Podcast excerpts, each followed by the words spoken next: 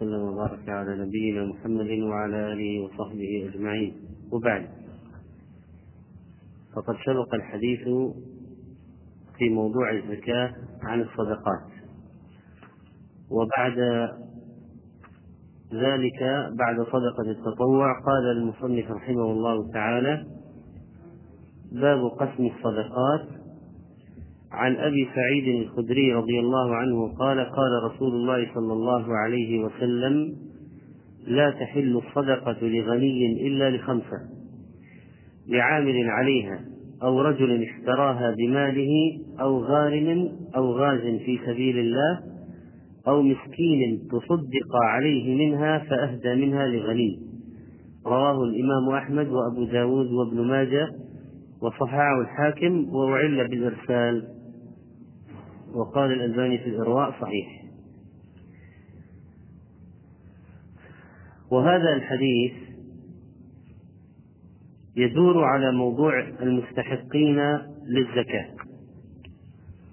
وهؤلاء ذكرهم الله سبحانه وتعالى بقوله إنما الصدقات للفقراء والمساكين والعاملين عليها الآية وهؤلاء هم الأصناف الثمانية الذين حصر الله الاستحقاق فيهم. وقد ذكر في الحديث من هؤلاء الثمانية ثلاثة أصناف وهم العامل عليها والغارم والغازي في سبيل الله. فالعامل عليها كل من عمل في تحصيل الزكاة بأي عمل كان كتابة جباية حفظا رعاية حراسة حملا عدا حسابا وهكذا. وأما الغارم فهو رجل تحمل تحمل دينا لإصلاح بين طائفتين من المسلمين أو الوقاية من شر وفتنة. فقد يكون بعضهم قتل من بعض وحصل العكس يتدخل الإصلاح بينهم فيقولون دماء أصحابنا والآخرون يقولون ودماء أصحابنا. فيقول أنا علي أنا أتحمل.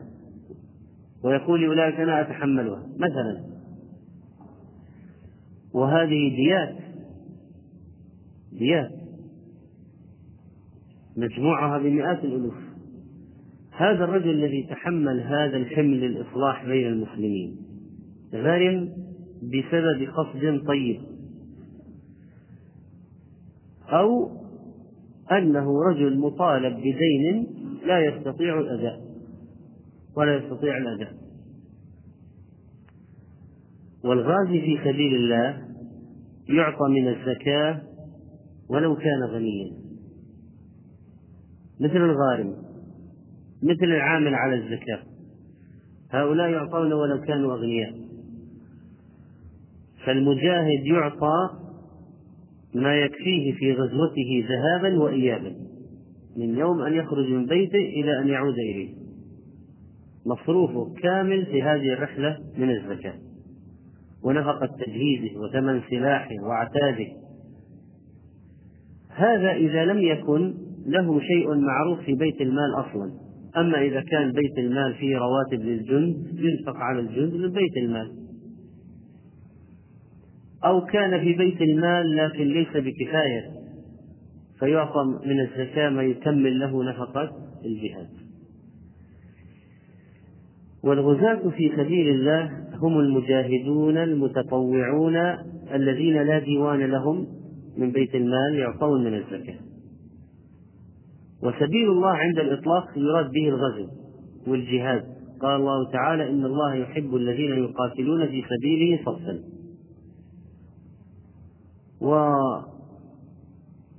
وسمي الجهاد في سبيل الله لأنه السبيل الذي يقاتل فيه على الدين. ولأجل الدين ونشر الدين. وذكر بعض العلماء أن الدعوة إلى الله تدخل في قوله في سبيل الله والإنفاق على الدعوة لنشر الدين يحقق مقصود الجهاد. لماذا الجهاد في الإسلام؟ لنشر الدين وإزالة العوائق أمام كل واحد وإزالة العوائق التي تضعها أي واحد طاغية أو ظالم يمنع نشر الدين. فإذا قال لا أسمح لكم بنشر دينكم ولا أسمح لكم بتطبيقه في الأرض ولا بتحكيمه في البلد يقاتل. لكن لو قال هذه البلد مفتوحة ادخلوا أقيموا الدين وحكموا الدين فلا يتعرض له. لكن عندما يقول لا أسمح لكم وهذا ملكي وملك آبائي ونحن قوم مختلفون عنكم ولنا ديننا ولا نسمح لكم بنشر دينكم ونقاتل. فعند ذلك يكون القتال لأجل تحطيم هذه العقبة ونشر الدين. فالدعوة إلى الله عند بعض العلماء يجوز الإنفاق فيها من الزكاة على اعتبار أنه يتحقق بها نشر الدين الذي هو المقصود من الجهاد في سبيل الله. وممن أفتى بذلك من المعاصرين الشيخ محمد إبراهيم رحمه الله فقد قال وهناك أمر هام يصح أن يصرف فيه من الزكاة وهو إعداد قوة مالية للدعوة إلى الله ولكشف الشبع عن الدين وهذا يدخل في الجهاد وهذا من أعظم سبل الله. لكن طبعا هذا ينبغي أن يقيد بقيود وأن يضبط لئلا يصرف من الزكاة في أشياء ليست من سبيل الله وفي الحقيقة ليست من الدعوة إلى الله فالخشية من التوسع في هذه القضية. وبناء على ما تقدم فإن المرافق العامة مثل المساجد قناطر طرق آبار تغسيل موتى ونحو ذلك ليست من مصارف الزكاة. أين تدخل؟ ليست للفقراء ولا في المساكين ولا في العاملين عليه ولا في المؤلفة قلوبهم ولا في الرقاب ولا في سبيل الله ولا الغارمين ولا ابن السبيل. إذا لا يجوز الإنفاق من الزكاة عليها. لا يجوز الإنفاق من الزكاة على بناء المساجد ولا ترميمها ولا شق الطرق ونحو ذلك. ويدل الحديث هذا على أن المسألة لا تحل لغني إلا لهؤلاء الخمسة لأنه قال لا تحل الصدقة لغني. ومعنى ذلك أن السؤال مد اليد. لا يجوز للأغنياء إلا في هذه المجالات الخمسة. الغارم لإصلاح ذات البين والعامل في الصدقة والغازي في سبيل الله والغني الذي اشتراها بماله واحد فقير أعطي شاة زكاة. فجاء غني لا علاقة له بالفقير ولا بالذي أعطى الفقير. لا علاقة له بالشاة ولا بالفقر فاشتراها منه. فصارت الزكاة عند الغني. فهذا جائز لأنه اشتراها بماله وليست زكاة له. لو كانت زكاة له لا يجوز أن يشتريها. لا يجوز العودة في الزكاة. لو واحد أعطى فقيرا زكاة ثم قال هذه شاة يعني نفيسة أشتريها منه. فلا يجوز له أن يعيد الزكاة إلى نفسه بالشراء وأن يعود ويقبض ما أخرجه لله. هذا شيء قبيح. لكن لو اشترى زكاة من الفقير أعطيها الفقير من شخص آخر فلا بأس بذلك. وكذلك الغني الذي أهدى إليه الفقير منها. لو أن فقيرا أعطي مثلا من الحبوب من زكاة الحبوب والثمار من القمح. أعطي زكاة من القمح أكياس من القمح. فغرف لجاره الغني وأهدى هل يحق للغني أن يأخذها؟ إذا كان يعلم أنها من الزكاة نعم لأنها وصلت إليه الآن على باب الهدية من طريق الهدية وليس على أنها زكاة. لقد ملكها الفقير وانتهى الأمر وصارت في ملك الفقير فأهدى منها للغني كما لو باعها على الغني. والثلاثة هم الذين هم الغارمون لإصلاح ذات البين والعاملون عليها والغزاة المجاهدون من أصناف أهل الزكاة ثمانية وأما المشتري لها والمهدى له منها فليس من أهلها. يعني الخمسة المذكورين في الحديث الخمسة المذكورون في الحديث منهم ثلاثة هم من أهل الزكاة. وأما الإثنان فلا ليسوا من أهل الزكاة لا يعطون الزكاة. الفقير الذي أهدى للغني الغني الذي أهدي إليه من قبل الفقير والغني الذي اشتراه من الفقير ليسوا من أهل الزكاة وهذا الحديث فيه ذكر جزء من أصحاب الزكاة بقي الخمسة بقي الآخرون المذكورون في الآية. هؤلاء المذكورون في الآية هم أولا الفقراء الذي لا يجد كفايته لا يجد كفايته ولا يجد حاجته فيكون معدما لا شيء له. وأما المسكين فهو الذي يجد نصف الكفاية فأكثر. ولكن ما عنده الكفاية التامة إذا وجد غدا ما وجد عشاء. فهو يجد بعض كفايته لا كلها. فيكون الفقير حينئذ أشد من المسكين. فيعطى كل من الفقير والمسكين الكفاية وما يتمم الحاجة. وقد يطلق المسكين على الفقير والفقير على المسكين لكن اجتمع في سياق واحد فلا بد من تفريق وإلا صار تكرارا. ولا يمكن أن يكون هناك في القرآن تكرار لا فائدة منه. فهذا إذا الفرق بين الفقير والمسكين الجملة إذا ذكر في سياق واحد. طيب الآن هنا يبرز سؤال هل الفقير يبقى فقيرا لو كان يملك نصاب زكاة هل ممكن تجد الزكاة على واحد فقير؟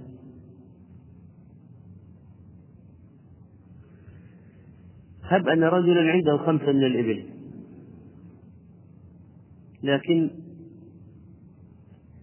هذه الخمسة من الإبل لا تقوم بكفايته وكفاية من يمون وعنده 12 ولد.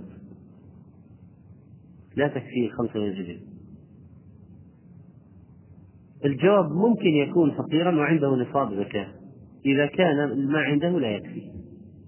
ممكن يكون مستحق للزكاة وعنده نصاب زكاة ويجب عليه الإخراج يخرج ويأخذ من جهة أخرى. ممكن يجتمع الغنى والفقر في شخص واحد. غني باعتبار أن عنده نصاب زكاة لكن فقير أو مسكين باعتبار أنه لا يجد كفايته وحاجته. مثل ما يجتمع الإيمان والفسق في شخص واحد تقول هذا مؤمن بإيمانه أصل الإيمان عنده فاسق بالكبيرة التي يفعلها. مثلا ممكن يجتمع نفاق وإسلام إذا كان النفاق أصغر ممكن يجتمع في قلب واحد عند مسلم وعنده بعض النفاق يجتمع فيه. كذلك يجتمع في الشخص الطاعة والمعصية. عنده طاعات عنده معاصي. يجتمع في شخص حب وبغض. يحبه لله لأمور يفعلها من الخير وتبغضه في الله لأمور أخرى يفعلها من الشر. فهذه قضية مهمة ولا تجتمع الأدلة والنصوص الشرعية إلا بمثل هذا الجمع. فإذا وحتى التعامل مع الأشخاص لا لا يمكن أن يتم بطريقة صحيحة إلا إذا فكرنا واتجهنا بهذا الاتجاه أنه يمكن أن يجتمع في الشخص الواحد الأشياء مثل هذه الأشياء لكن هل يمكن يجتمع في شخص واحد الإيمان مع الكفر الأكبر المخرج عن الملة؟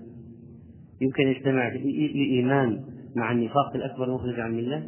الجواب لا يمكن هذا لا يمكن محال لكن إيمان مع كفر أصغر إيمان مع نفاق أصغر. ممكن. طاعة ومعصية شخص واحد. ممكن. طيب ممكن يجتمع غنى وفقر؟ يكون واحد فقير من جهة؟ لأنه لا يجد كفاية وغني من جهة أنه عنده نصاب تجب عليه زكاة عنده نصاب لكن يجوز له أن يأخذ من الزكاة. من هم المؤلفة قلوبهم؟ السادة المطاعون في أقوامهم ممن يرجى إسلامهم أو كف شرهم بإعطائهم. المؤلفة قلوبهم إذا ليسوا آحاد الكفار أي واحد سائر فلبيني كافر أو أي واحد خادمة لا. المؤلفة قلوبهم على الراجح. ناس من السادة والمطاعون في قومهم من السادة والمطاعين في قومهم رؤساء قبائل مثلا وزراء. ناس لهم مكانة في عند الكفار. لو أعطيناهم من الزكاة يرجى أن يسلموا ويسلم بإسلامهم تسلم بإسلام القبيلة أو كثير من شعوبهم. ومن رعيتهم.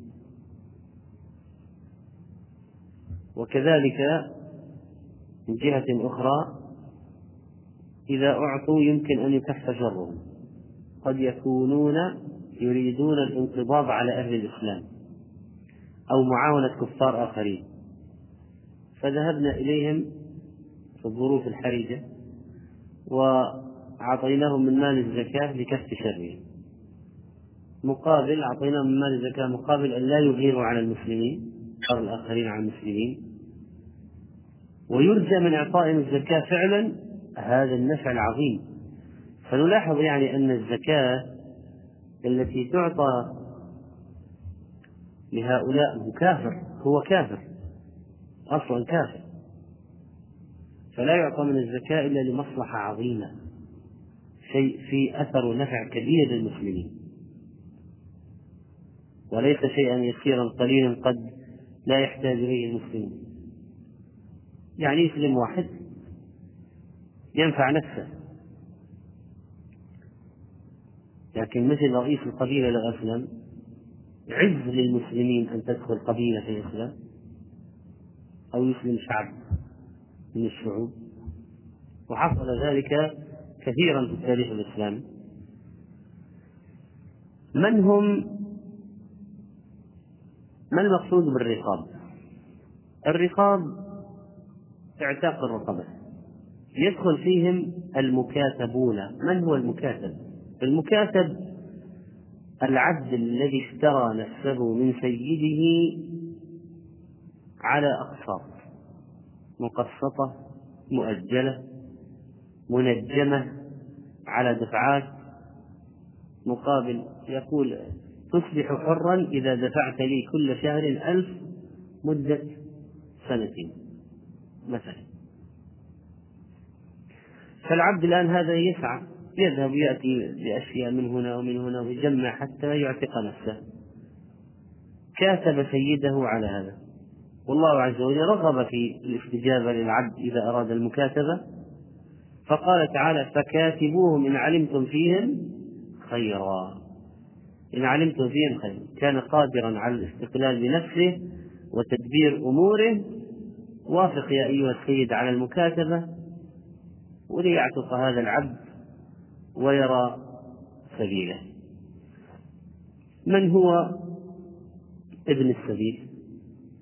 المسافر المنقطع الذي لا نفقة له في غير بلده. ولو كان في سفر مباح فضلا عن سفر الطاعة أو سفر محرم تاب منه فانقطع. قال لك أنا ما معي الآن سرقت سرقت نقودي.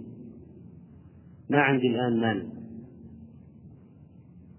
المال سرق والبطاقات الائتمانية سرقت وكل المحفظة سرقت والآن ليس عندي مال.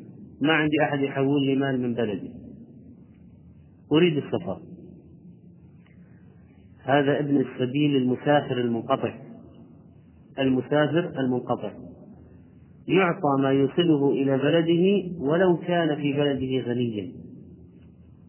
لأن العبرة الآن في البلد التي هو منقطع فيها العبرة بحاله. الآن وليس العبرة بحاله قبل أن يسافر أو بعد أن يرجع. النظر له الآن الآن في حال الانقطاع في السفر إنه فقير. فيعطى ما يعيده. طيب لو وجد في بلد معاصي هذه حالة ممكن يجد واحد فيها شخص منقطع في بلد. مثلا واحد ذهب للتجارة وجد في البلد هذه واحد إنسان جاء للمعاصي. وقال أن انتهت فلوسي انتهت نقودي ينبغي أن يتحقق من صدقه ثم يتحقق من توبته.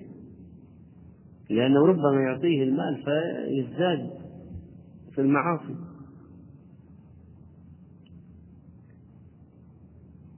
فإذا تحقق أن رجل تاب فعلا أعطاه ما يرجع به إلى بلده.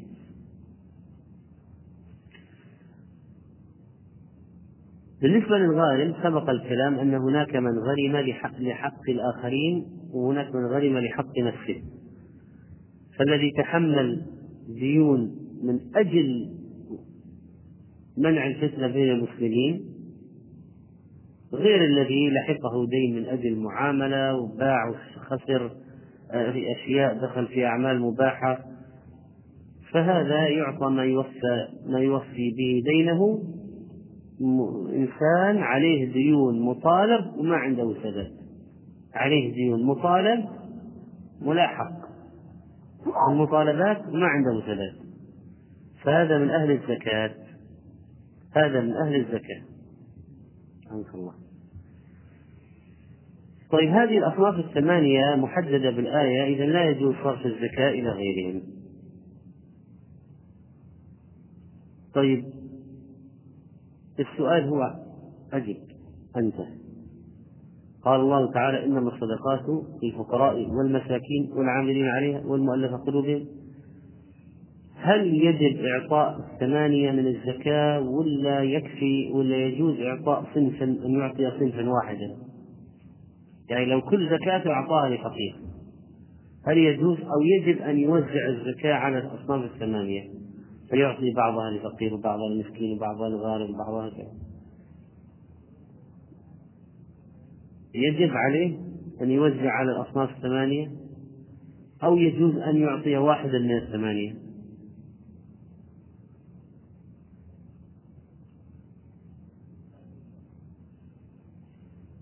هو التوزيع لو صار طيب لكن السؤال هو هل يجب؟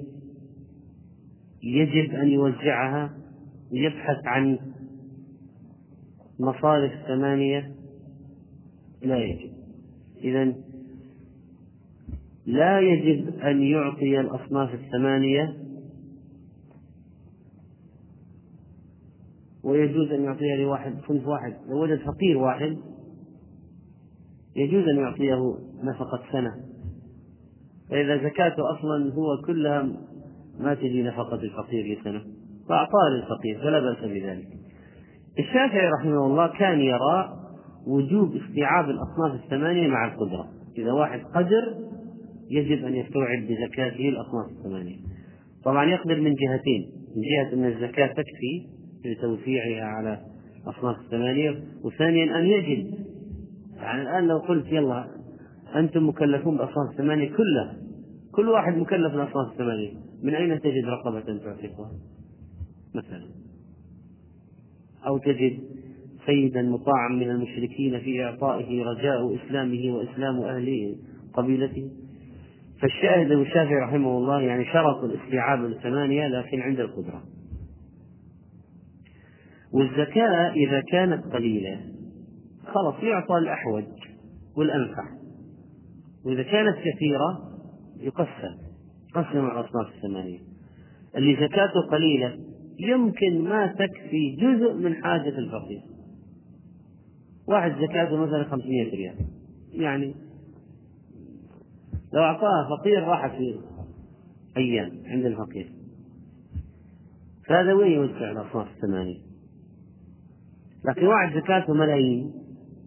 نقول ما دام زكاتك ملايين استوعب الأصناف الثمانية. ما وجدت سبعة ثمانية ستة. وزع زكاتك على الأصناف المذكورين في الآية. من الأمور أيضا التي ينبغي ملاحظتها أن الزكاة لا يجوز المحاباة فيها. يعني هذا قريبنا وحاله مستورة. فنعطيه مع أنه لا ينطبق عليه تعريف الفقير والمسكين. يقول هو يعني بالكاد أنه أو الراتب كله يستهلكه طيب هذا حال أكثر الناس. ولذلك لا يحاب بها القريب فيقال خذ أنت. وهو غير لا ينطبق عليها الوصف. لا الفقر ولا المسكنة ولا أنه الغارمين ولا. فكيف كيف يحاب بها القريب؟ ما يجوز المحاباة بها أن يحاب بها قريبا ولا أن يدفع عن نفسه مذمة. قال عشان لا يقول عني أني بخيل خذ زكاة. من هذا الذي يقول عني إني بخيل؟ ولا خذ زكاة. لا يجوز أن يحابي بها قريبا ولا أن يدفع عن نفسه مذمة وكذلك ما يجب نفسه منفعة. قالوا السائق سيسافر. السائق سيسافر. يترك يتركك ويسافر الخادمة ستتركك وتسافر. هذه زكاة. ترغيبا لها في البقاء في البيت. أو تحسين الخدمة. الإنسان لا يجد لنفسه منافع من الزكاة. هذا شيء لله يخرج لله بدون ما ينتفع منها ولا تعود عليه بفوائد. كذلك لا يعطيها لمن يستعين بها على معصية الله. قال شيخ الإسلام ابن تيمية رحمه الله لا ينبغي إعطاء الزكاة من لا يستعين بها على طاعة الله تعالى فإن الله فرضها معونة على طاعته. يعطى الفقير المسكين مسلم لأنه يعبد الله. يعطى المجاهد لإعزاز الدين يعطى المؤلفة قلوبهم.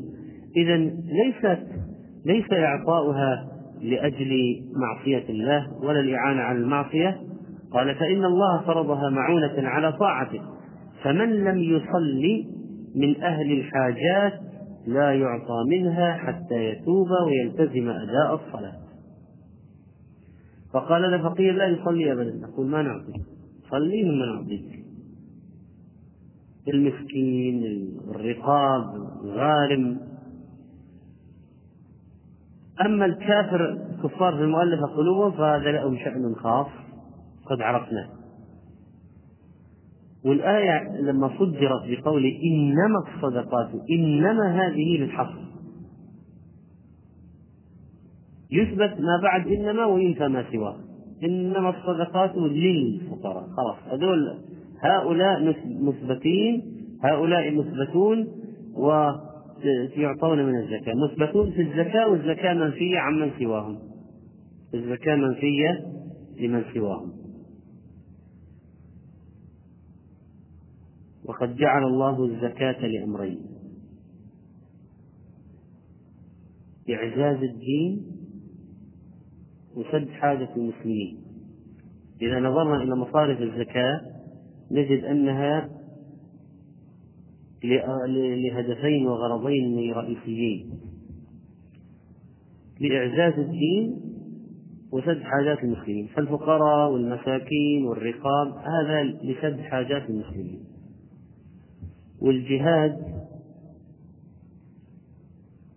ومؤلف قلوبهم في سبيل الله لإعزاز الدين. فالله فرضها لأمرين لإعزاز الدين وسد حاجات المسلمين. والزكاة أهلها على قسمين منهم من يأخذ الزكاة بسبب يستقر الأخذ به فقر مسكنة تأليف القلب العمالة العاملين عليها. فمن أخذ شيئا بذلك بالمسكنة بالفقر بالعمالة في الزكاة بأنه من مؤلف قلوبهم ملكه وصرفه كما يشاء وتصرف فيه لأنه قال لما قال إنما الصدقات للفقراء لي يتبين أنها أنهم يملكونها يتصرفون فيها يعطونها فيملكونها يفعلون فيها ما شاءوا مما أباح الله شاءوا مما أباح الله. الثاني يأخذ الزكاة بسبب لا يستقر به الملك مثل المكاتب والغارم والغازي وابن السبيل.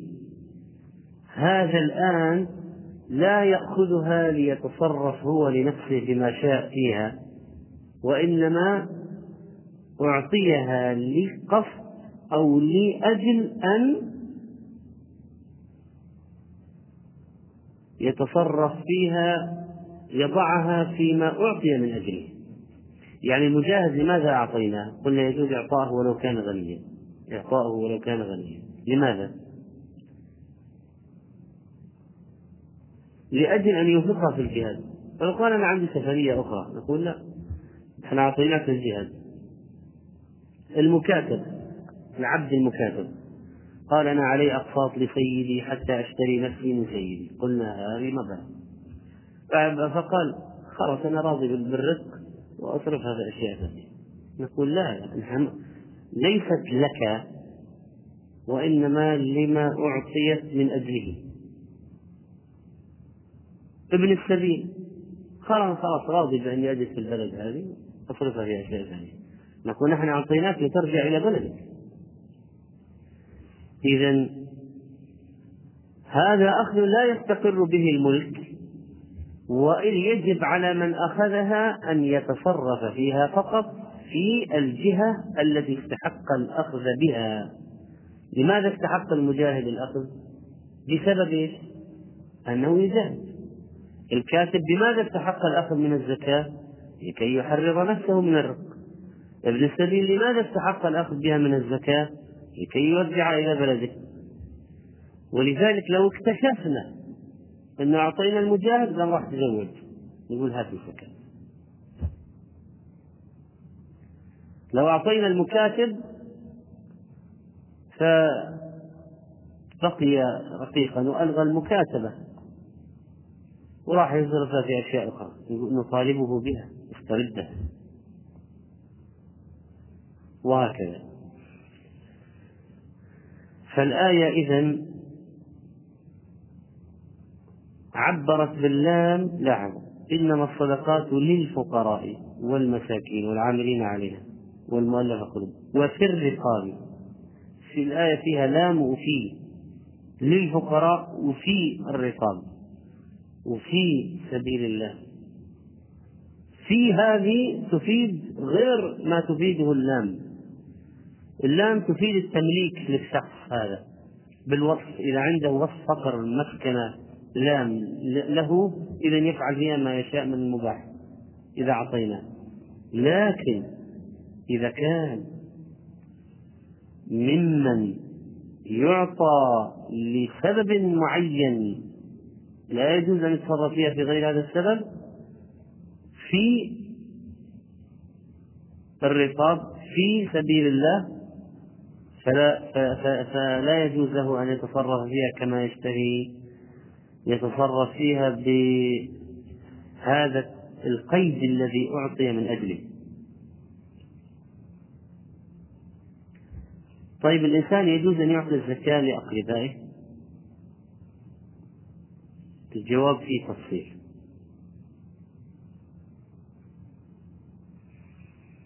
إذا كان الإنسان مكلفا بنفقتهم مثل عمودي النسب. عمودي النسب العمود الأول فوقي. أبوك وجدك وأبو جدك وهكذا. هذا العمود الأول. العمود الثاني تحتي. ابنك حفيدك ابن حفيدك وهكذا. هؤلاء في عمودي النسب لا يجوز إعطاء من الزكاة لأنك أنت مكلف بنفقتهم شرعا. إذا افتقروا واحتاجوا فيجب عليك أن تعطيهم من مالك الآخر غير الزكاة. نفقة. نفقتهم شرعا عليك. والأقرباء الذين لا تجد نفقتهم عليك كابن العم وابن الخال على الراجح فيجوز لك أن تعطيهم من الزكاة. من العلماء من قال بحسب الإرث فإن كنت ترثهم فإن كنت ترثهم فلا يجوز أن تدفعها إليهم. وإن كنت لا ترثهم فيجوز أن تدفعها إليهم. فجعلوا هذا هو الضابط. طيب لا يجوز لا لا يجوز عمل الحيل بالزكاة. أن يحتال بالزكاة. كيف؟ له غريم مفلس. له غريم مفلس. يطالبه. وهذا لا يستطيع الأداء. فقال أعطيك من زكاتي وأطالبك. ترجع لي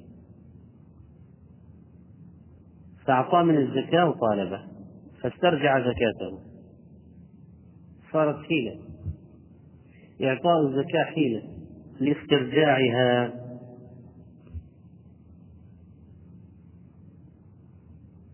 قال ابن القيم رحمه الله وهذه حيلة باطلة محرمة.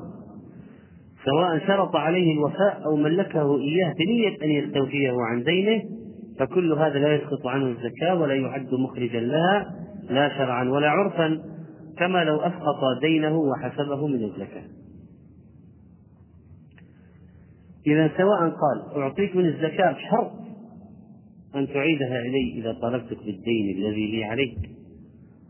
أو نوى ما شرط عليه لكن نوى قال إذا الآن أنا سأعطيه وأطالبه أعطيه وأطالبه مباشرة. ولا يستطيع أن يقول ما عندي لأني أنا معطي فإذا هذه حيلة غير جائزة. وأصلا استرجاع الزكاة لا يجوز حتى لو دفع له فلوس يأخذها فلا يجوز. لا يجوز الشراء. لكن لو رجعت الزكاة بطريق الميراث هذا شيء من الله تعالى يعني الموت من الله تعالى ما ما راح اشترى زكاته. فهو أعطى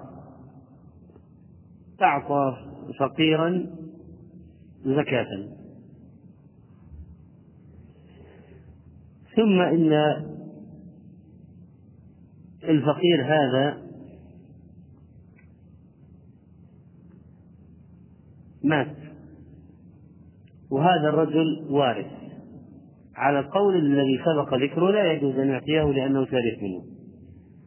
والقول الآخر إذا لم يكن هذا من عمود النسب يعني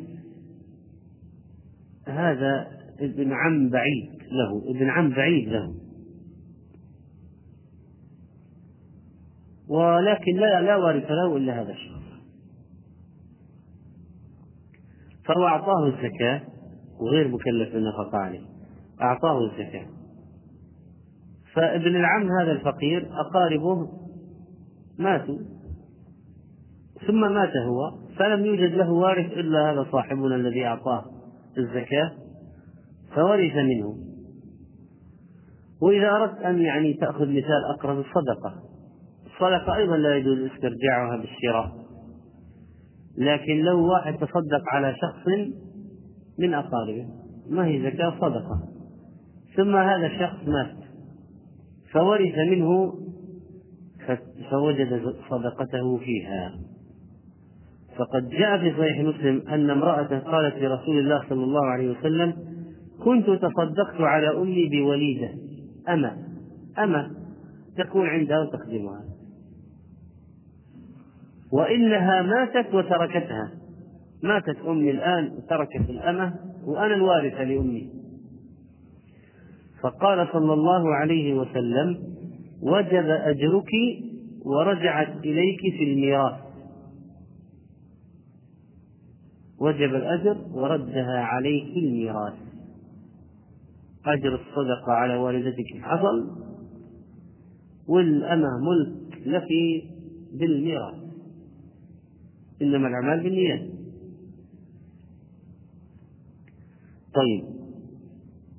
الشخص الذي لك عنده دين أنت تطالبه هل يجوز أن تسقط الدين من زكاتك وتعفيه؟ فالآن أنت تطالب مثلا بثلاث آلاف. وعليك زكاة عليك زكاة خمسة آلاف. قلت يا فلان أعطيني ثلاث آلاف. قال أنا فقير من مسكين أنا ما عندي. من أين آتي لك ثلاثة آلاف؟ قلت طيب. أبرأتك منها. وأنا الآن أخصمها من زكاتي. كم باقي علي؟ ألفين. أخرج. هل يجوز؟ الجواب لا يجوز ذلك. على الراجح من من قولي أهل العلم لأن لعدة أمور.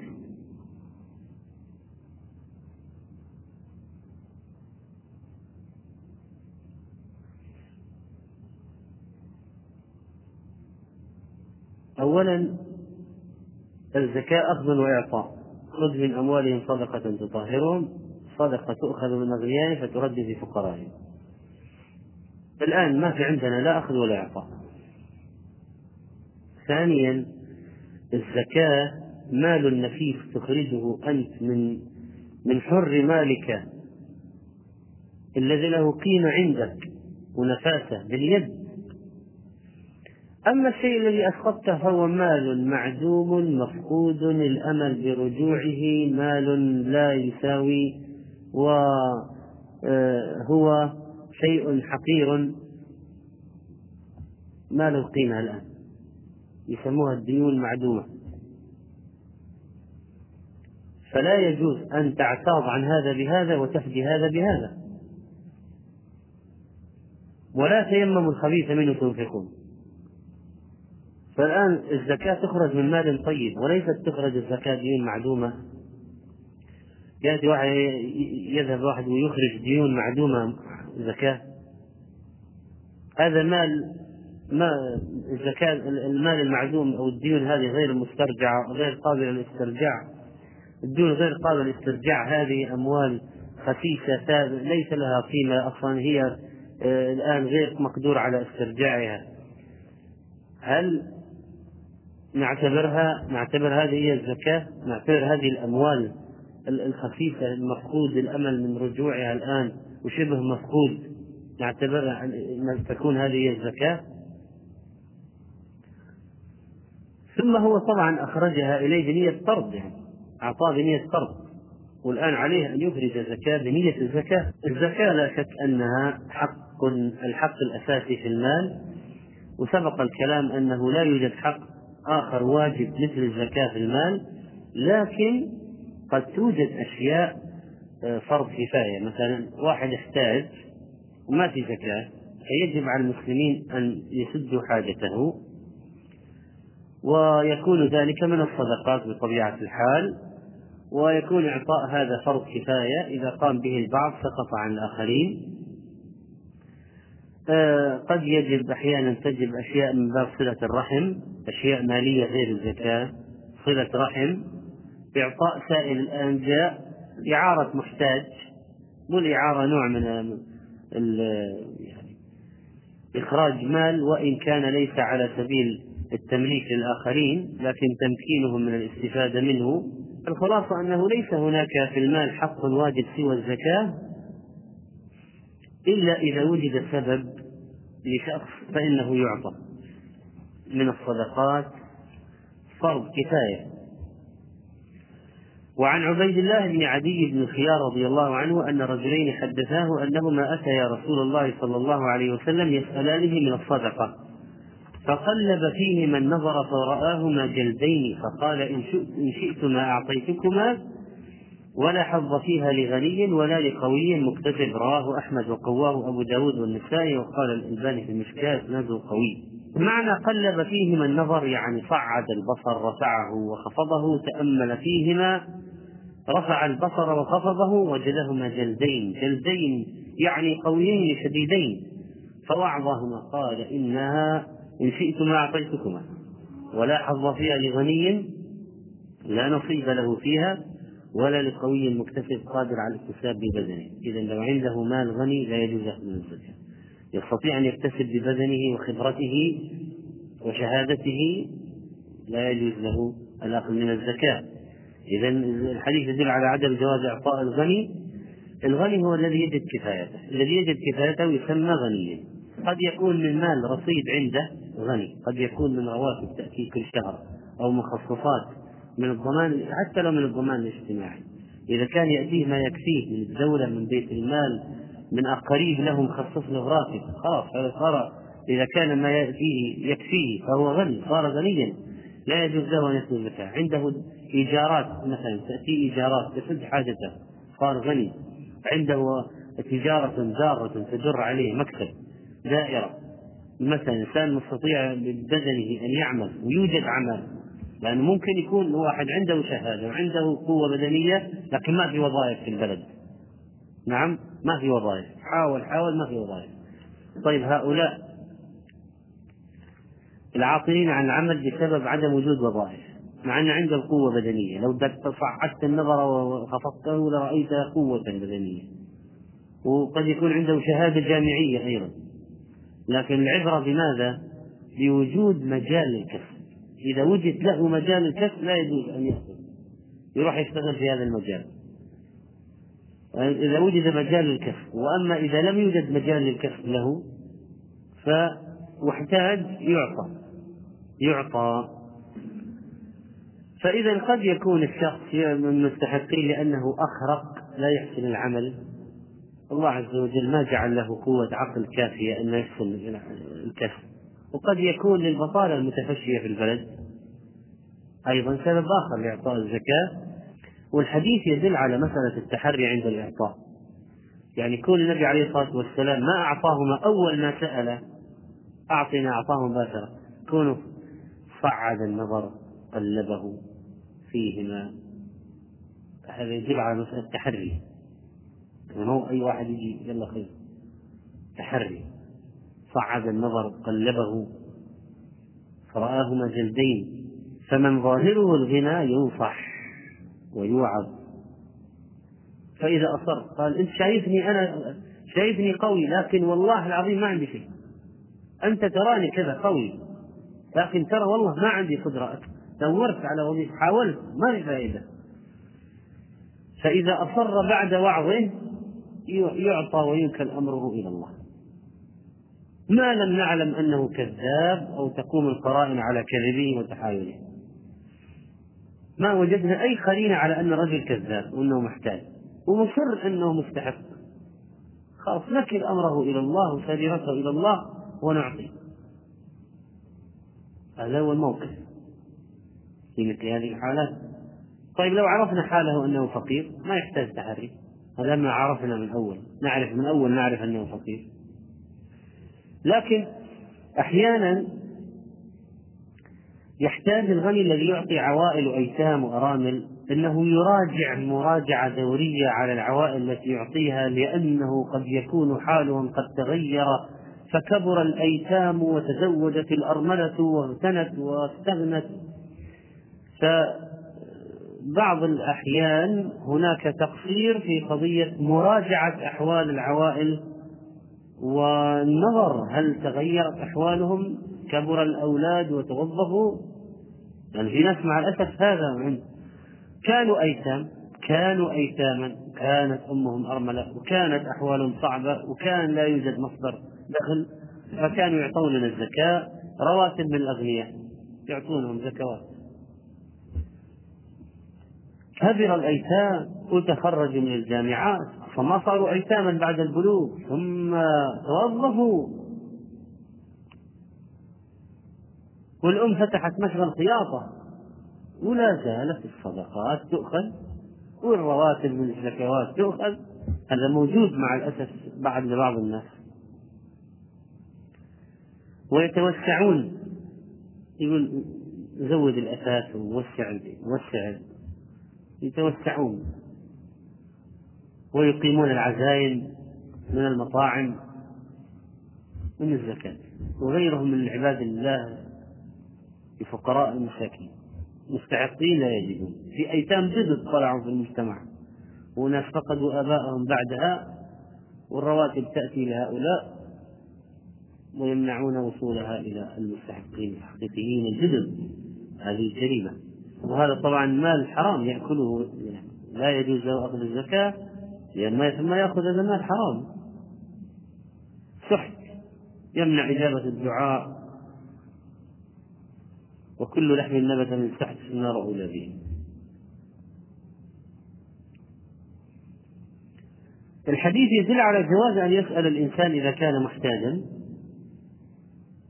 وقبول قول الإنسان فيما يخبر عن نفسه من إعسار ويسار. فقال أنا محتاج. الأمر إذا فيه اعتماد لقوله إذا لم تقم قرينة على كذبه.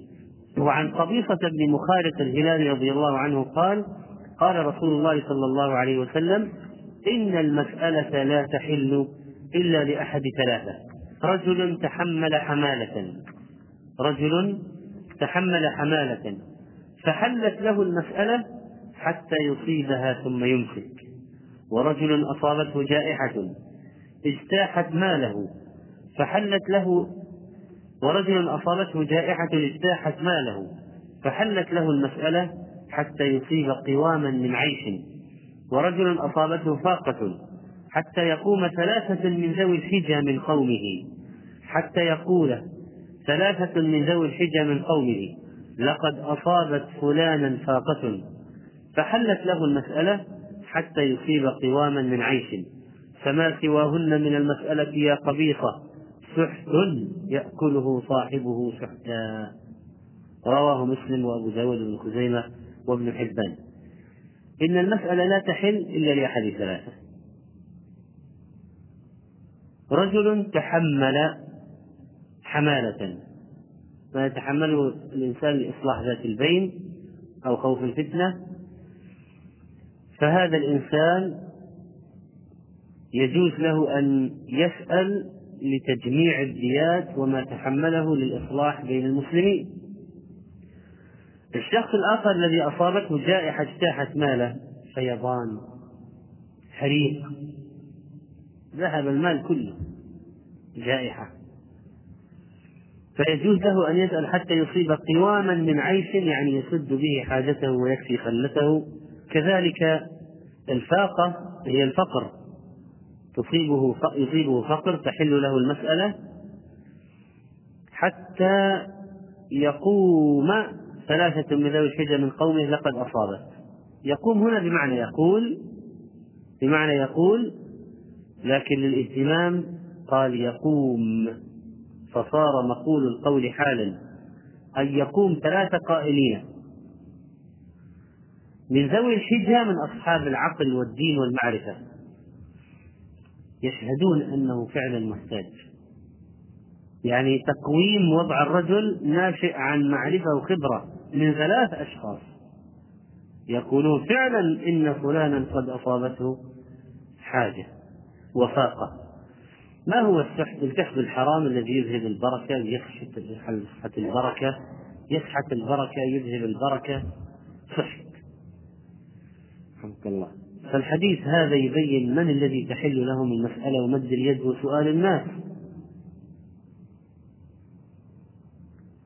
ومن ادعى أنه أصابته فاقة وحاجة شديدة بعد أن كان غنيا إذا شهد له ثلاثة من أصحاب العقول الراجحة من قومه بأنه فعلا صاحب طاقة فحينئذ تحل له المسألة.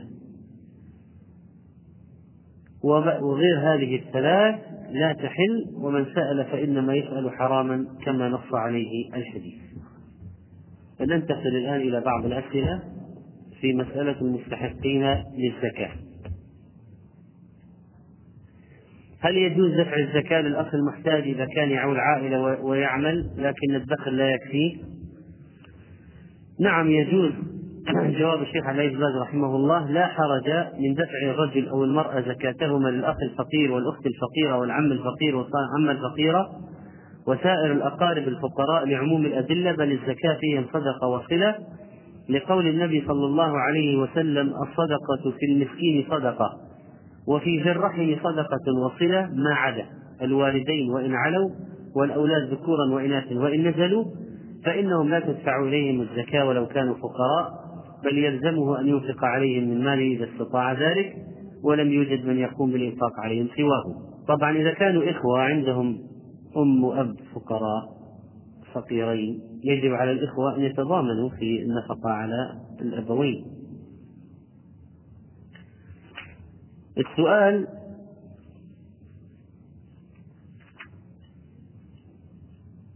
يختلف تقدير الفقير الذي يعطى من الزكاة من وقت لآخر فما هو الضابط؟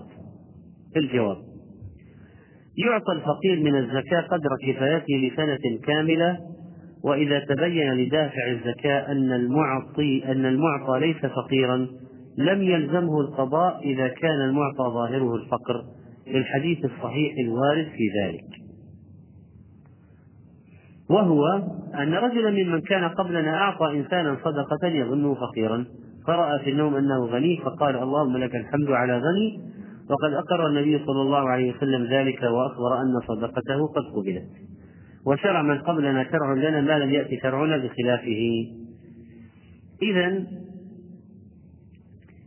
إذا لم يتبين لدافع الزكاة خلاف الظاهر فأعطى بناء على الظاهر. فلا يجب عليه إعادة الإخراج لو علم بعد ذلك أن الحقيقة غير فأنت وجدت رجلا فقيرا أو جاءت يسأل. ما وجدت أي سبب لتكذيب الرجل؟ ما وجدت أي قرينة تدل على أنه كذاب أو أنه غني أو أنه عنده أموال أو أنه عنده عنده قدرة؟ ما وجدت. فأعطيته. ثم في أحد المجالس قال واحد هذا فلان أنا أعطيتك فلان هذا فلان الذي أنت أعطيت. هذا عنده مزرعة وعنده عمارة وعنده. فتبين الآن تكشفت أشياء. هل يجب عليك إعادة إخراج الزكاة التي أعطيتها له؟ الجواب لا لأنك لما أعطيتها أعطيتها بشكل صحيح. يعني من جهتك خرجت بشكل صحيح. ما ما عندك دليل يبين كذب الرجل ولا بينة بينة. أن الحق الحقيقة بخلاف ما يقول آه، ظهر لك الذي ظهر لك حاجة الرجل ظهر لك حاجة الرجل وبناء عليه أعطيته. تكشفت أمور بعد ذلك.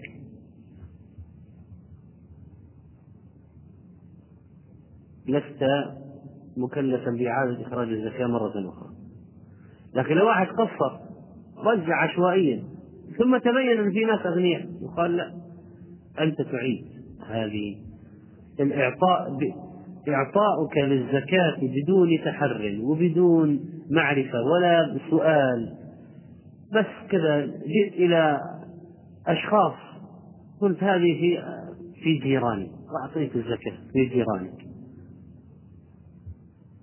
فإذا إذا تبين خلاف الظاهر لا يكلف الإنسان بإعادة الإخراج.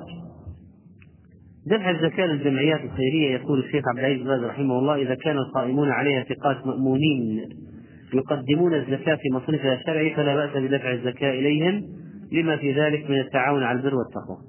وإذا كانوا غير ثقات أو أنت عرفت أنهم لا يضعون في مواضيع ولا يجتهدون ولا يتحرون مهملون في عملهم متكاسلون أو يعطونها أقرباءهم هم مثلا. فلا يجوز أن تعطيهم. وإذا قال واحد أنا لا أدري يقول أنت تعمل بالظاهر الذي يظهر. ظهر الذي الذي يظهر. ظهر الذي ظهر إذا كان ظهر لك أن هؤلاء ناس عندهم تحريم ما عندك أي بينة أو دليل أو مطعن فيهم. ما عندك أي طعن فيهم. فتتعاون معهم إذا آه، هل الأفضل أن تعطى لفقير واحد أو جماعة؟ قال الشيخ إذا كانت الزكاة قليلة فصرفها في أسرة محتاجة أو لا أفضل لأن توزيعها بين الأسر الكثيرة مع قلتها يقلل نفعها. هل تعطى الزكاة لمن يريد الزواج؟ الجواب يجوز دفع الزكاة للشاب الذي يحتاج إلى المساعدة لاستكمال الزواج. إذا كان عاجزا عن مؤونته عاجز عن المهر عاجز عن نفقة الزوجة. يعطى. عاجز عن المهر عن نفقة الزوجة. يعطى. قد يكون طالب عنده مكافأة. مكافأة تكفيه. تكفيه تماما. لكن إذا أراد أن يتزوج انقلبت الحسابات. خلاص ما لا يستطيع المكافأة هذه. لا يستطيع أن يدفع منها مهرا ولا يدفع منها إيجار البيت ولا يدفع منها نفقة الزوجة.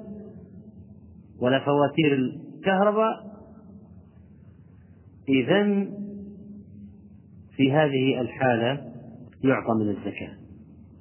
إذا كان محتاجا يخشى على نفسه الحرام يعطى من الزكاة.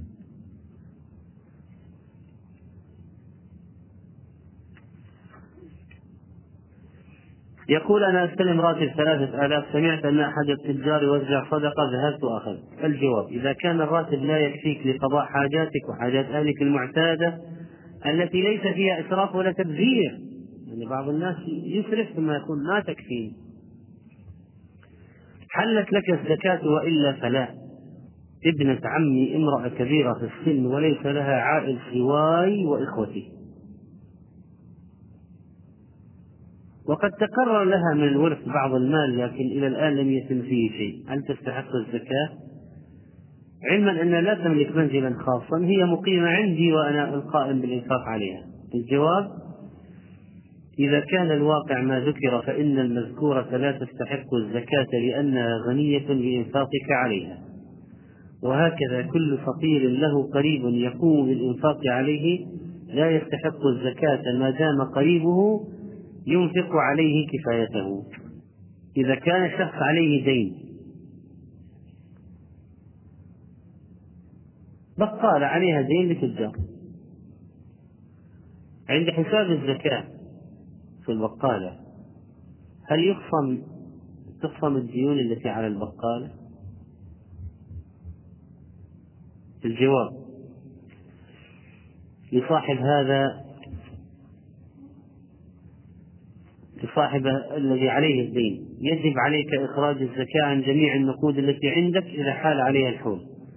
والدين الذي للمؤسسة لا يمنع ذلك في أصح القولين أصح قولي العلماء. لكن لو سددت الدين من النقود التي لديك قبل أن يحول عليها الحول لم يكن فيما صرفته في قضاء الدين زكاة وإنما الزكاة فيما بقي منه. بعد قضاء الدين إذا حال عليه الحول وهو نصاب. فلو كان هذا راعي البقالة عنده في الرصيد عشر آلاف ريال وعليه دين سبع آلاف. حال الحول والعشرة عنده كاملة تجب عليه زكاة العشرة كاملة. طيب. قبل ما يحول الحول بشهر سدد السبع آلاف. لما حال الحول كم بقي عنده في الرصيد ثلاثة. الزكاة على ماذا؟ على الثلاثة.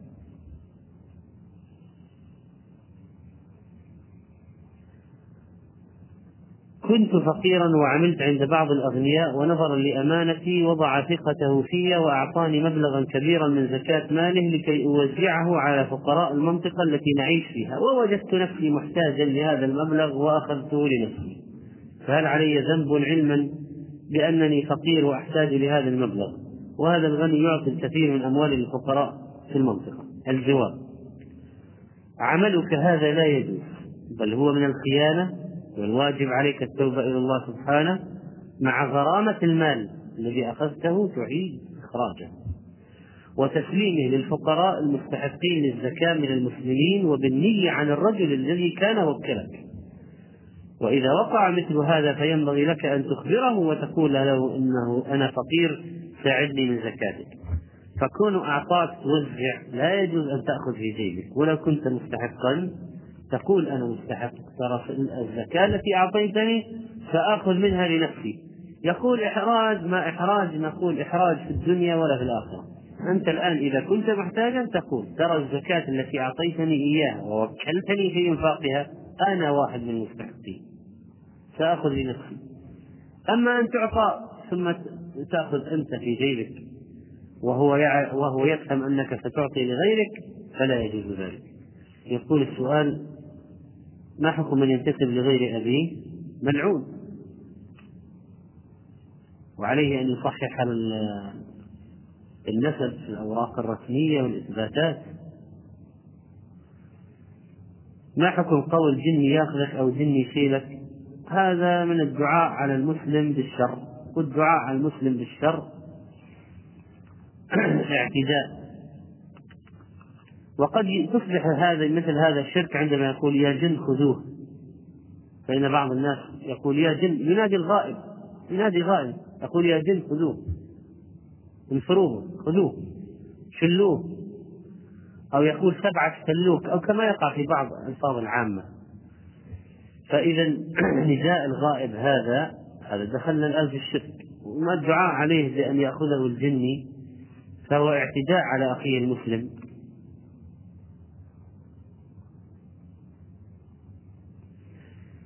هل يجب على من يعطى مالا وخاصة في رمضان أن يسأل المعطي لما تعطيني هذه؟ لأنه غني لا يستحق الزكاة. نعم. لأن هذه قامت قرائن الآن على أنها زكاة. وهذا غني. في قرائن الآن. فإذا لا ي... فإنه يستفسر في هذه الحالة. شخص مضطر لكشف طبي فكشفت عليه امرأة ومسكت يده. إذا كان في حال اضطرار فعلا ولا يوجد إلا امرأة فالمسألة فيها حاجة واضحة. لكن إذا كان بغير ذلك فلا يجوز تعمد أن يسلم الإنسان نفسه إلى ممرضة أو أنثى تكشف عليه وهو رجل ذكر. وكذلك فإن الضرورة يجب أن تقدر بقدرها. فإذا ما دعت الحاجة إلى اللمس لا تلمسه مثلا مناولة. وإذا اللمس لابد بقفاز بحائل وإذا كان لابد من غير حائل فلا يتعدى الموضع ولا تكشف المرأة للطبيب أكثر من الموضع. اللازم للكشف. حكم تكرار الجماعة في مسجد الواحد ما هو القول الراجح؟ الجواز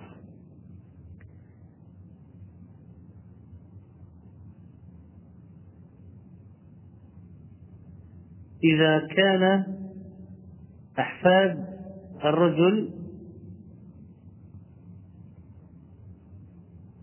فالذي مات أبوه في حياة أبيه هل لهؤلاء نصيب من الميراث؟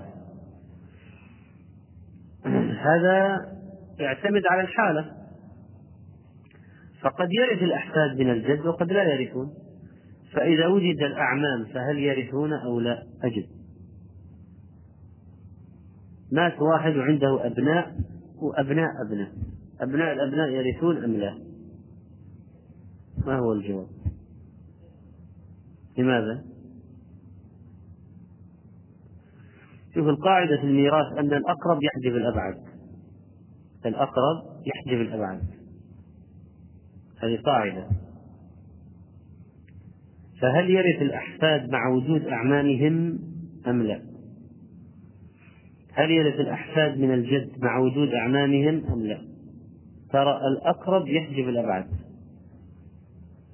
ما رأيك؟ لا يرثون. لأن أبناء الرجل أقرب إليه من أبناء أبنائه. أبناء الرجل أقرب إليه من أبناء أبنائه. وقلنا القاعدة الأقرب يحجب الأبعد. فإذا لا يرثون.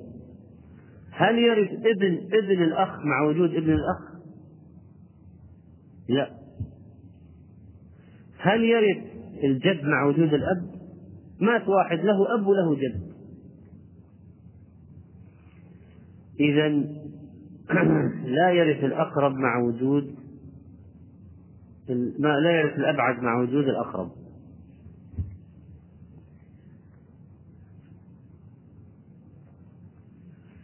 إذا مات شخص وكان نوى أن يؤدي الحج قبل وفاته لكن أوصى في حال وفاته أن يؤدي شخص شخص عنه وحدده الحج وقال إذا مت أعطوا هذا الشخص مبلغا ليؤدي عن عني الحج وكان المال أكثر من قيمة الحج. إذا كان قصد أن أن أن يعطى نفقة الحج فيعطى نفقة الحج فقط. وإذا قصد إعطاء المال للرجل بغض النظر كونه أعلى من نفقة الحج ولا لا فيعطى للرجل ويقال لو فلان طلب منك أن تحج عنه وأوصى أن تعطى هذا المال فعند ذلك يعطى. ثم ينظر أيضا في قضية الحج هذا إذا كان حج فريضة يجب أن يؤخذ من نفقة الميت حج الفريضة. ثم بعد ذلك الزيادات إذا أوصى بها يجب أن لا تكون أكثر من الثلث. إلا إذا أجاز ذلك الورثة.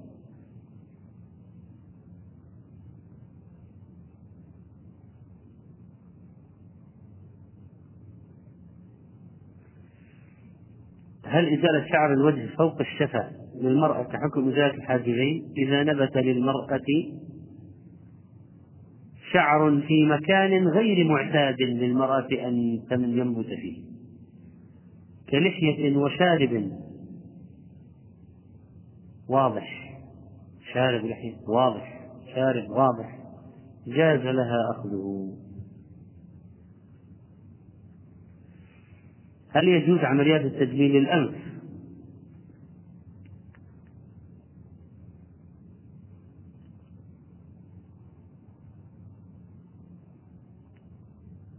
إذا كان طوله زائدا. إذا كانت الزيادة هذه مشوهة فعلا يتضرر ويتأذى بها ويصبح موضع سخرية الناس. فالضرر هنا واضح. الضرر هنا واضح. لكن لو كان حاله عادي وأنفه طبيعي والزيادة الموجودة عادية فقال لكن أنا ما أحب الأنف الأفطر أنا بخليه أنف واقف. بدون عملية تجميل أو واحد أنفه قائم قال أنا أبغى أنف أفطر نسوي عملية تجميل نقول هذا تغيير لخلق الله وهذا تلاعب حرام لا يجوز من سبيل إبليس ولا أمرنهم فلا يغيرن خلق الله. والآن بعد انتشار عملية التجميل ما عاد كثير من الناس يرضون بالخلقة التي خلقهم الله عليها. هذا يبغى يطول وهذا يبغى يقصر وهذا يبغى يسمن وهذا يبغى ينحر وهذا يبغى يغير اللون وهذا يبغى يغير. فصارت الرضا بقسمة بالخلقة عند هؤلاء غير موجود. ولذلك فهم يتلاعبون بالخلقة. وصارت عمليات التجميل من أنواع الطب الكبيرة الآن ولها أخصائيون تنفق فيها أموال. ومصدر كسب هائل. أطباء التجميل الآن يعتبرون من من أغنياء الأطباء. بسبب كيد إبليس واتباع سبيل الشيطان وعدم الرضا بما خلق الله للإنسان من خلقه واستجابة بعض الناس لكلام من حولهم. انفق أنفك طويل أنفك أنفك كذا أنفك فالكلام هذا يعني يفعل فعله. وتقديس الشكل. الآن عند الناس قضية تقديس تعظيم شأن الشكل والجمال صار شيئا شبه يعني يكاد يعبد عند بعض الناس. ولذلك يؤدي بهم إلى هذه المهاوي والأمور الشنيعة. هل مواطن الدعاء الدعاء بعد الإقامة الدعاء عند الإقامة عند إقامة الصلاة من مواطن الدعاء. ما هي الأحوال التي يجب فيها سجود السهو على المأموم؟ إذا أخطأ بعد الإمام بعد كلام الإمام حصل عنده خطأ فإنه على سبيل المثال عليه أن يسجد للسهو.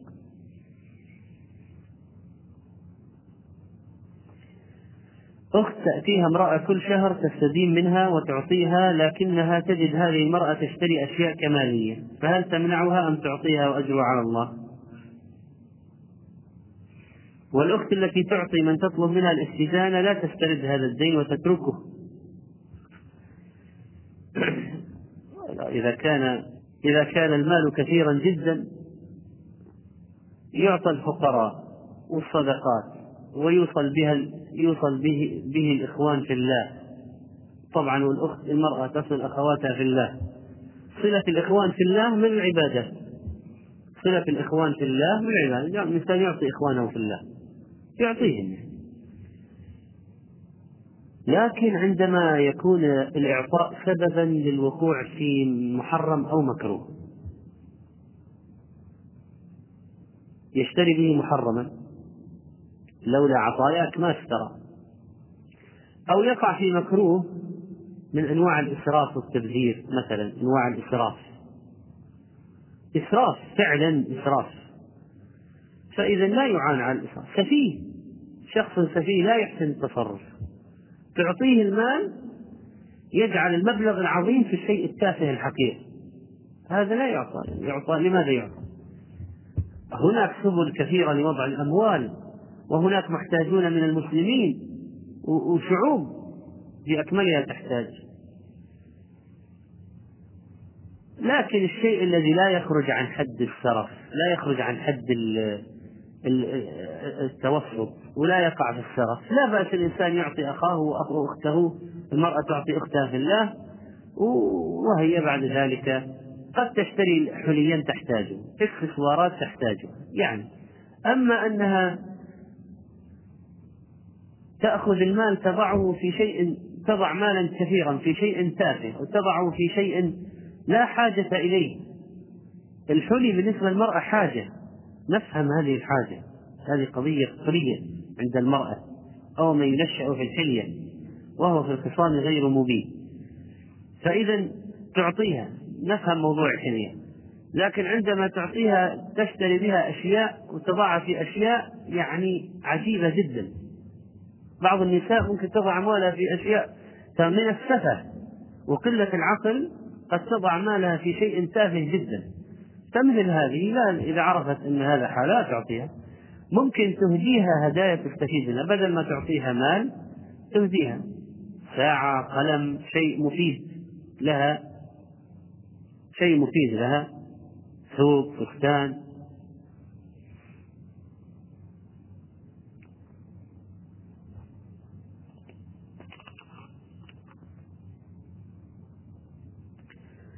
ما الأفضل في الوقت الحالي صرف الصدقة للمجاهدين أو في حفر بئر أو بناء مسجد أو كفالة أيتام أو دعاة إلى الله تعالى؟ هذه القضية الأفضلية تعتمد على علو شأن العمل يعني مثلا الجهاد فضل معروف بالنسبة لأمور أخرى. اثنين الحاجة مثلا هذا المكان محتاج فعلا مسجد مثلا. هذا مكان محتاج فعلا إلى دعوة قوم من المسلمين أصلا لكن فشى فيهم الشرك. والدعاة الآن بحاجة لهم ماسة جدا جدا. أهم المسجد. قد يكون. عندهم مساجد ممكن تكفي. فإذا الحاجة. ثالثا شمولية المنفعة. قد تعطي واحد آه، ولكن غيره لو أعطيت في مجال آخر حفرت بئرا عمت المنفعة. لو أعطيت فقيرا نفعت الفقير. لو حفرت لهم بئرا نفعت فقراء كثيرين. وأحيانا شدة الحاجة بالعكس فقير مدقع وضعه سيء جدا جدا. قد يكون أهم من من حفر في إنقاذ له من الهلك. إذا ليس هناك جواب واحد. والمسألة تعتمد على علو منزلة هذا البند من الصدقات مثلا آه، شمولية المنفعة شدة الحاجة. هذه أمور من الأشياء التي تؤخذ بعين الاعتبار عند الإنفاق إذا أراد أن يحصل الأجر الأكبر. آه، إعطاء الزكاة لمريض. غني لكن ما عنده قدرة على إجراء العملية الباهظة التكاليف. إذا كان يحتاج إلى العملية فعلا فيعطى من الزكاة. يريد أن يتزوج زوجة ثانية لعفاف نفسه ولا يستطيع تحمل نفقات الزواج الثاني. إذا كان يخشى على نفسه الحرام لو ما تزوج زوجة ثانية يعطى. رجل غارم عليه ديون كثيرة وله أرض وبيت ملك. وبيت يمكن أن يبيعه ويسدد ديونه أول شيء أولا ينظر في البيت. إذا كان أكبر من حاجته يقال بيعه واشتري بيتا يفي بالحاجة والباقي آه، تسد في حاجتك حاجياتك الأخرى ولا من الزكاة. لكن لو كان البيت الذي عنده يكفي مستور فيه وليس قصرا ولا شيئا واسعا فلا يقال له بيع بيتك. يعطى من الزكاة. لو عنده بيت وأرض يقال له بيع الأرض أنت لست فقيرا بيع الأرض. وبيتك موجود. عندك مأوى. وهكذا. هل يجوز لرجل أن يتزوج امرأة وفي نفس أجل لهذا الزواج ثم يطلقها؟ طبعا هذا ليس نكاح متعة لأن نكاح متعة الأجل متفق عليه بين الطرفين معلن مذكور. أما هذا حديث نفسه فعند جمهور العلماء يجوز هذا لكن ومن الأسباب طبعا أنه قد يغير نيته قد يكون ينوي أن يطلق ثم لا يطلق قد تعلق بالمرأة قد يأتي له منها أولاد فالطلاق ليس شيئا متيسرا أما نكاح المتعة إذا انتهى إذا انتهت المدة انتهى العقد. خلاص. بل عندهم قد لا يحتاج إلى طلاق هؤلاء المبتدعة الضلال. آه، الشيء الآخر في الموضوع هذا المحذور في العملية قضية ما يمكن أن يكون غشا. لو علموا بنيتك هل كانوا سيزوجونك؟ هذا محذور في العملية. من المحاذير في قضية الزواج بنية الطلاق ما تنطوي عليه القضية من نوع خدعة لأهل المرأة أو المرأة وأهلها. أنه ينوي أن يطلق ابنتهم بحيث لو علموا عن نيته من قبل ما زوجوه أصلا. لكن لو قال المسألة بحد ذاتها بدون الكلام على المحاذير مجردة كذا هل النكاح بنية الطلاق آه، النية الخفية في النفس هل هو نكاح متعة أو زنا؟ نقول لا ليس زنا ولا نكاح متعة محرم. فرق بين هذا وهذا. ابن سبيل سرقت محفظته وأعطوه مبلغا من المال الذي يوصله إلى المدينة ثم ذهب إلى مدينة ورأى أن بعض المال الذي أعطوه قد بقي فماذا يفعل به؟ طبعا سبق في الدرس ذكر أن الذي أعطي لشيء فإنه ينفقه في هذا الشيء. واحد أعطي للجهاد ينفق في الجهاد. ولو زاد من شيء لا ينفقه في أشياء أخرى. نعم؟ كذلك المكاتب وغيره بقينا في هذا السؤال ليس عندي جواب عليه الجواب لا أدري وإذا صارت فرصة لبحثه نبحث إن شاء الله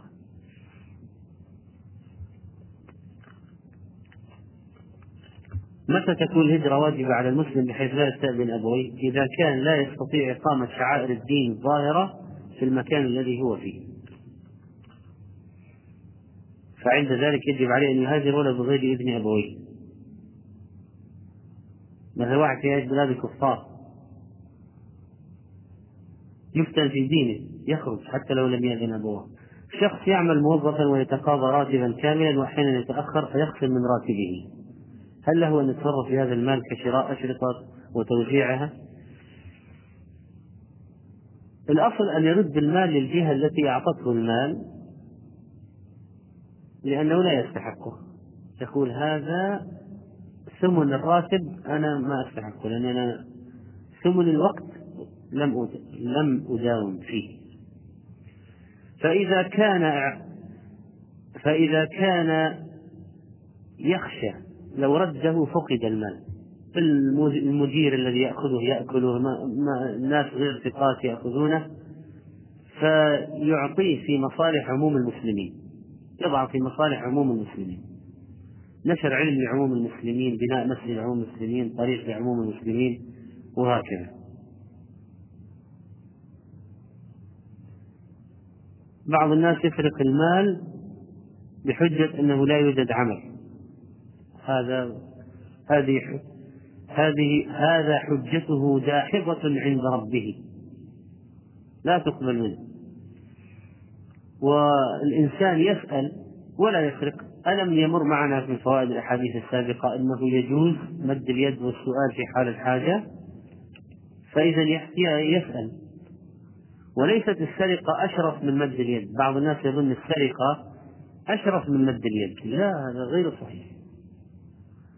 فتلك كبيرة من الكبائر. السرقة من كبائر الذنوب.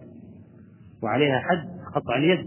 كيف تعتبر هذه أشرف من السرق من مد اليد. هذا لا يجوز. هذا والله أعلم. صلى الله على نبينا محمد.